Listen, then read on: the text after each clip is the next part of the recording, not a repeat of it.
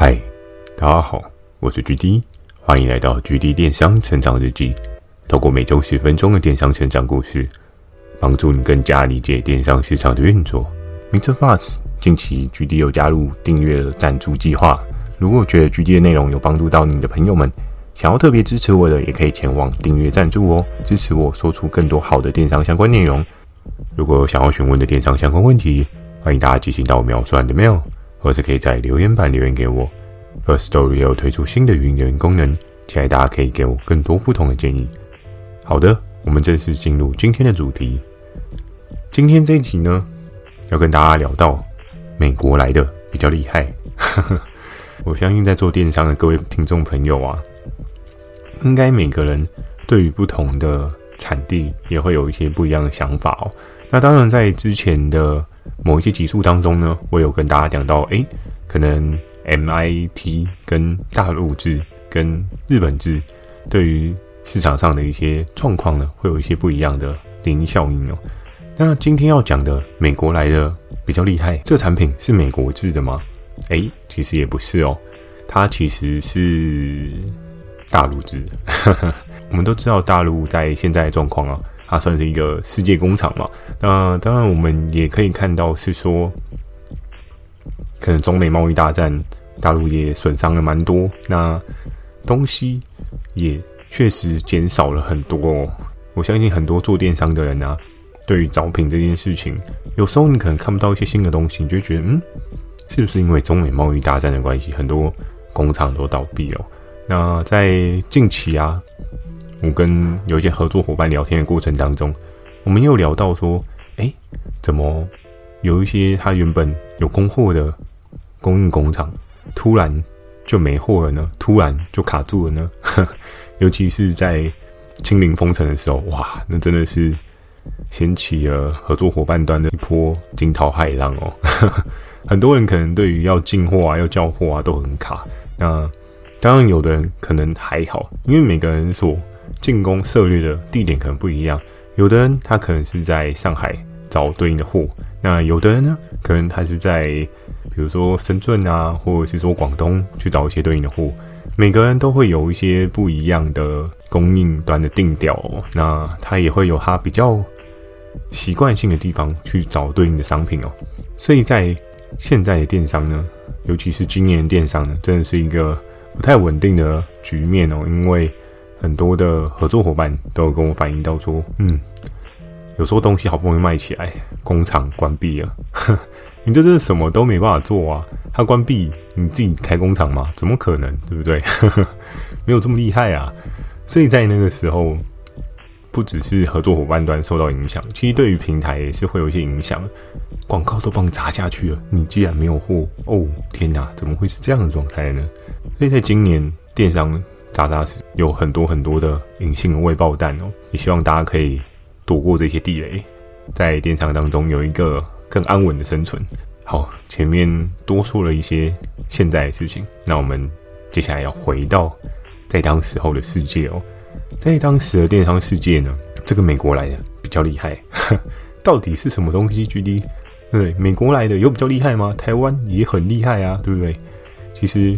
每个国家都有每个国家的专长啊，我觉得要特别去比说谁比较厉害呢，也不见得可以真正的比出一个高下。有时候是在于你看这个商品的角度跟你所有的对应视角，所以你会觉得，诶，可能谁谁谁比较厉害，可能某一国比较厉害。但别忘了，每个国家有厉害的人，也会有相较比较不厉害的人。在当时呢，这一个产品是我跟谁合作的产品呢？就是我跟 MJ 合作的一个产品哦。经过一开始的干发帽，再到上次的磁力贴，那接下来我们要做什么？对，我们要做的这个东西是一个看起来好像很特别，但你生活当中都会有很常出现的状况哦。所以呢，在那个时候，市场的找品逻辑是什么呢？每个人有每个人不同的找品逻辑，有的人会去日本找，有的人会去韩国找。有的人会去欧洲找，有的人会去募资找，有的人会去美国找。那在当时候呢，这一个 MJ 呢，他就有去看一些美国相关的网站哦。呃，美国相关网站呢，我相信大家都知道的是，美国他们也是有所谓电视购物嘛，我们可以去看到各国电视购物的发展哦，不管是韩国啊、台湾啊，又或者是说美国啊，电视购物都是一个很强势的存在哦。包括你像台湾电视购物啊，哇，有时候东西可以卖这么高单价，你真的是没有办法想象的哦。因为有钱跟你想不一样嘛，对不对？他想要买很好的东西啊，他不想要买烂货啊，不想要去跟你做一些比价的动作啊，所以对他们来讲，花钱省时间是一笔很好的打算。那在这样的状况之下呢，我跟 NJ 我们两个人就讨论了一个方向，诶，是不是我们也有这个机会去做一些特别商品？那特别商品在初始的状况呢，有时候就像是。马里奥兄弟，对不对？在闯关的过程当中，你去顶那个墙壁，看会不会掉出一个超级星星哦。那我们都知道，不是每次顶都是超级星星的，有时候顶了会跳出一只乌龟啊，对不对？你就会因为这个乌龟呢，不小心又变小啦，那就是一个很尴尬的状态哦。不过呢，在那一次的状况之下呢，NJ 他去挖掘这一个品相，他顶了这墙壁，他得到了什么？他就是得到了。今天所要跟大家讲的这个超级星星哦，那这个超级星星呢，在于当时的招聘逻辑去他给到对应的其他国家的电视购物产品哦。那当时这个产品呢的出来，其实现在一想，会觉得这个产品真的很稀松平常，甚至嗯，这个东西有价值吗？你可能会有这样的想法，但是在当时候呢，整个市场的氛围，这个东西被美国电视购物讲得很神哦，神到一个爆炸。怎么说？它就是一一片无痕贴片哦。那无痕贴片在现在的电商市场来讲，很多人都会说：“哦，拜托我举例，这个根本没什么价值的东西，你也拿来说嘴，对不对？这个东西我看虾皮可能一片连咋抠都不到。你跟我讲说这个东西当初很猛，嗯，没错，当时它真的很猛。它当时呢？这个产品，它其实一盒大约是十片左右吧。我们可以猜猜看，它卖多少钱？很多人都想说，嗯，刚刚都讲说十块都不到，十片啊，不就成本不到一百块？诶，对啊，那你知道当时卖多少吗？四九九啊？怎么会？我错过了什么吗？那当时呢，这个产品真的是卖的超级无敌扯的哦，扯到比扯铃还要扯哦，就你很难想象说，诶。成本可能不到一百块的东西，竟然可以卖到四九九。那当然，很多人会说什么啊？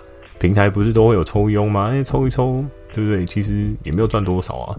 但其实跟 NJ 试算过这个产品哦，它对应的成本再扣除掉对应的那一些管销啊、利润啊，其实爆好的诶，对不对？你要想哦，我们假设电商平台的利润，我们抓八成就好了。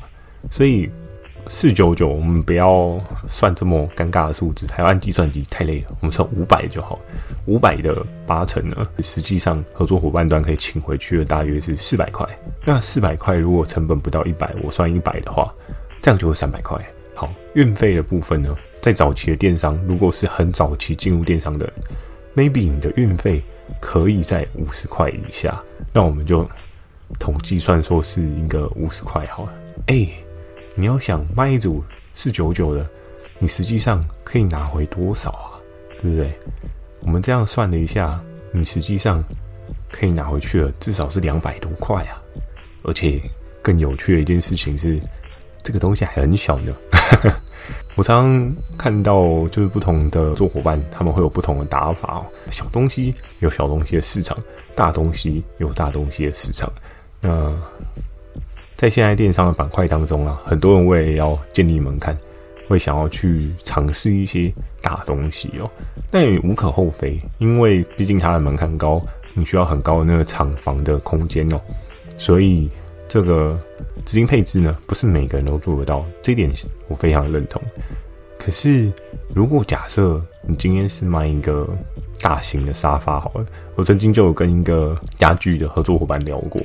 我说：“你知道吗？你卖一个这么大张的沙发，好，它可能会占据你将近有三平的空间。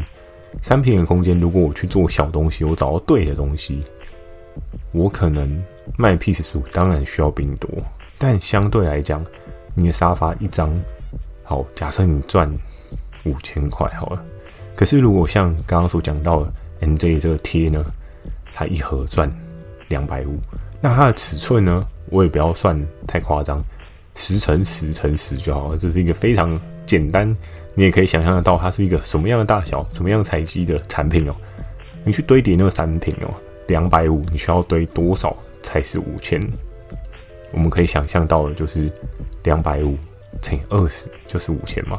你只要二十盒，你就可以打趴这一个沙发它所带来的效益哦。所以有时候在做电商的过程当中，你可以去思考一下，哎，你的坪效怎么样去做一些运用跟做一些使用哦。那好吧，中间讲了太多我自己个人的想法，我们还是要回到 MJ 的这一个贴片哦。那那在当时一盒十片可以卖到四九九，一定很多人都会觉得哇，东西可以这样卖。具体现在还有这种东西吗？诶，不能说没有，但是你需要观察，你需要去了解整个市场。这种东西，我相信在这个世界上还是有，只是你知不知道这个东西是什么？你知不知道怎么样把东西包装成这个样子？对，那在那个时候呢，我记得 MJ 他拿这个品相来找我的时候，他是非常雀跃的。他那时候就跟我说：“哎、欸，GD，这个猛的，我们来试一下，然后你看一下空间要多少。”那那张时候呢，因为我自己大概。就是大家也是骂起骂嘛，所以我们对于成本部分，他也很开诚布公的让我知道。当然他可能有留一手啦，我相信就人家也要生活嘛，留一手也是合理的。我就跟他说，嗯，那不然我们来试试看，就是空间稍微多一点，那我这边去帮你多要一些资源哦。啊在那个时候呢，因为我们内部有一些对应资源申请的标准跟流程，还有对应的门槛，呃。也是谢谢 Hammer 那时候给我们对应的一些举手权，就是你可以举手说这个东西你觉得很厉害、很猛这样子。所以呢，那时候这个产品在卖的过程当中啊，我就用因为有跟 N Z 多拿了一些扣打嘛，相对来讲的话，你跟人家要了更多的利润空间在这张合约上面，你就应该也要去帮人家推一下嘛。人家都停你，你要互停嘛。互停的状况之下，我们才可以达到一个双赢。所以在他这个产品刚出现的第一周啊，哎，卖多少？举例，你讲的这么厉害，一定一档超过十万？No，不是，卖两万。可是两万的状况，你觉得很糟糕吗？嗯，如果以一盒五百块的成本，两万的话，大约是四十盒哦。四十盒，如果用我刚刚的算法，你算出来有多少钱吗？没错，他已经赚一万块了。比卖沙发还要赚啊！哎、我这样讲不是说卖沙发不好，沙发也有它的好，只不过每个人的利润点抓的不一样。那在那个时候，因为这个产品它的成本真的不高哦，那当然可能在国外的电子购物的市场啊，它把它的价值供得非常高，所以在当时卖的状况啊，也是一个还不错的状况。所以在当时候市场需求的状况啊，大家也是认同这样的价值哦。当然很多人会说啊，现在只有打扣而已，这种东西跟垃圾没什么两样。但哎、你有没有想过，当初人家就是把垃圾变成黄金？所以我觉得做电商的过程当中，真的有时候不要觉得这个垃圾就是个垃圾。垃圾有时候其实它也是有它发光的地方哦。只要你找到对的切入点，对的诉求点。对你来讲不合适，甚至没有需求的东西，并不代表对另外一个消费者受众来讲是没有需求的。就像很早期有跟大家讲到一瓶水的故事，对不对？在沙漠中的一瓶水，跟你在台湾的一瓶水，价值是一个天差地别的状态。所以真正真的不需要被你当下的状况环境所辖制住了，因为市场谁需要这件事情，有时候你说不了一个准哦。因为市场很多隐性的需求都是待开发的金矿，只要你有机会挖到的话，通常都可以爆得很开心。这当时候呢，这个产品它卖的不错，那它就只是一个无痕贴，它有什么特别的地方？我对那时候的影片还有一些印象哦。在当时的市场啊，并没有这么多的奇奇怪怪的置物架，像我们现在可以看到，比如说手机有手机的置物架，比如说可能锅具有锅具的置物架，比如说你可能有一些小杂物，有小杂物的收纳空间。那在当时候的这一个贴片呢，它主打的是什么？它主打是粘性很强，粘性很强。举例这粘性很强有干嘛吗？粘性很强好像没有什么特别作用啊。但是在当时的市场呢，它主打就是，诶，比如说它今天贴在车子里面，OK，又或者是贴在家里面，家里面可能会有一些小小的配件啊，小小的像是煮饭的时候，你可能会有一些像是铲子啊，或者是一些夹子啊，你多半都会放在挂钩上面嘛。那在当时这个电视购物所树立的情境，它就是说标榜这个东西。什么东西都可以粘得上去，它的粘性非常的好，而且更重要一件事情是，粘性好有什么用？撕不下来，你也很痛苦啊。对，你今天如果是一个租屋族的话，你要是贴一个撕不下来的东西，房东到时候跟你说，嗯，你要赔我钱，因为你损坏了我的产物哦，你损坏了我的资产，那是一件非常尴尬的事情哦，对不对？诶，好不容易要搬新家，还要先缴一笔维修费用。那心里一定是很美送，对不对？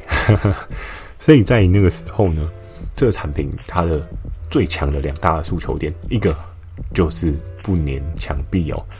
那你会觉得，嗯，这不是很很特别吗？嗯，它不是强调它的粘性，但是它又不粘墙壁。它主要是在说它很好撕起来了，可是它不会因为粘上去了之后呢，它撕起来就会有残胶在上面，所以它可以完美的。结束它在墙面上面的任务。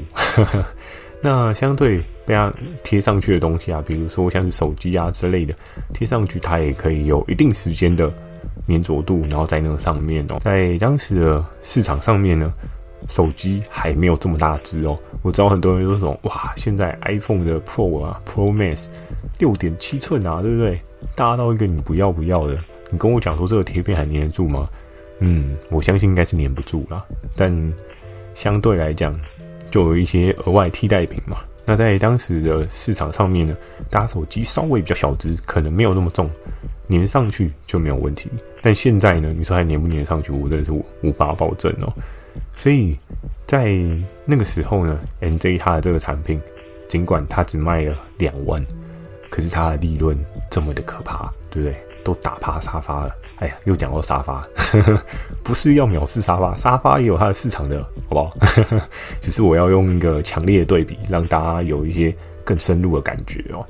所以呢，在那个时候，这个产品确实，NJ 他的眼光也非常远，他也觉得这个东西很有搞头。我们常看到很多很厉害的素材，我们都想说，哇，如果我也可以把东西做成这样，去做这样的说明，那就更好了。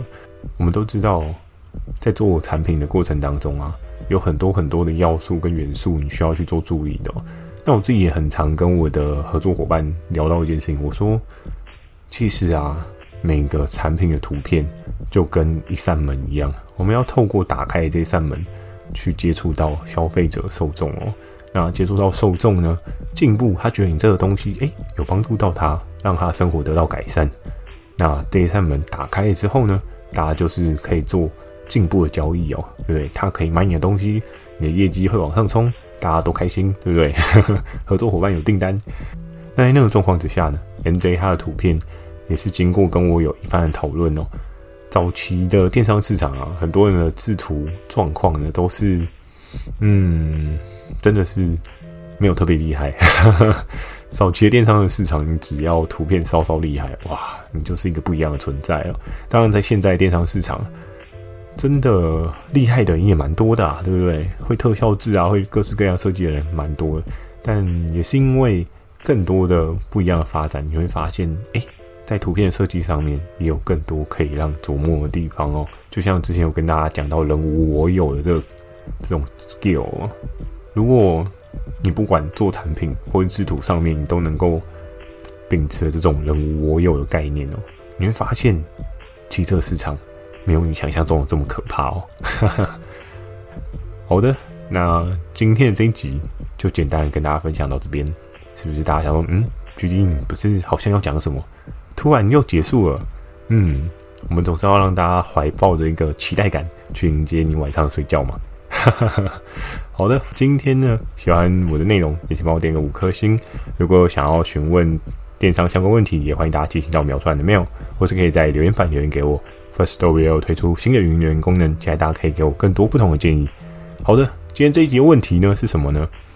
既然讲到无痕贴片，我想要问看看大家是不是曾经有使用过这种贴片哦？在什么样的环境状况下，你会想要用这个贴片？你用来贴什么东西哦？蛮好奇每个人的答案跟回应哦，因为我觉得每个人生活上面的需求都不太一样，每个人在生活便利的过程当中啊，一定也会用各式各样不同的东西。但无痕贴片，我相信每个人应该都会有接触过吧。对吧？包含举例，我自己家里也用了不少无痕贴片。虽然那种无痕贴片，它也是另外一种无痕贴片哦。不过无痕贴片这个市场一直都很大哦，但是市场的价值性是什么样呢？就真的是有待你去研究哦。当然，如果你对这一方面非常有兴趣，希望我做一个深入的说明的话，也可以在留言的部分告诉我，我可以再跟你更详细的剖析这块市场还有没有救。嗯，有救吗？不告诉你。好的，记得锁定每周二跟每周四晚上十点的《GD 电商成长日记》，祝大家有个美梦，大家晚安。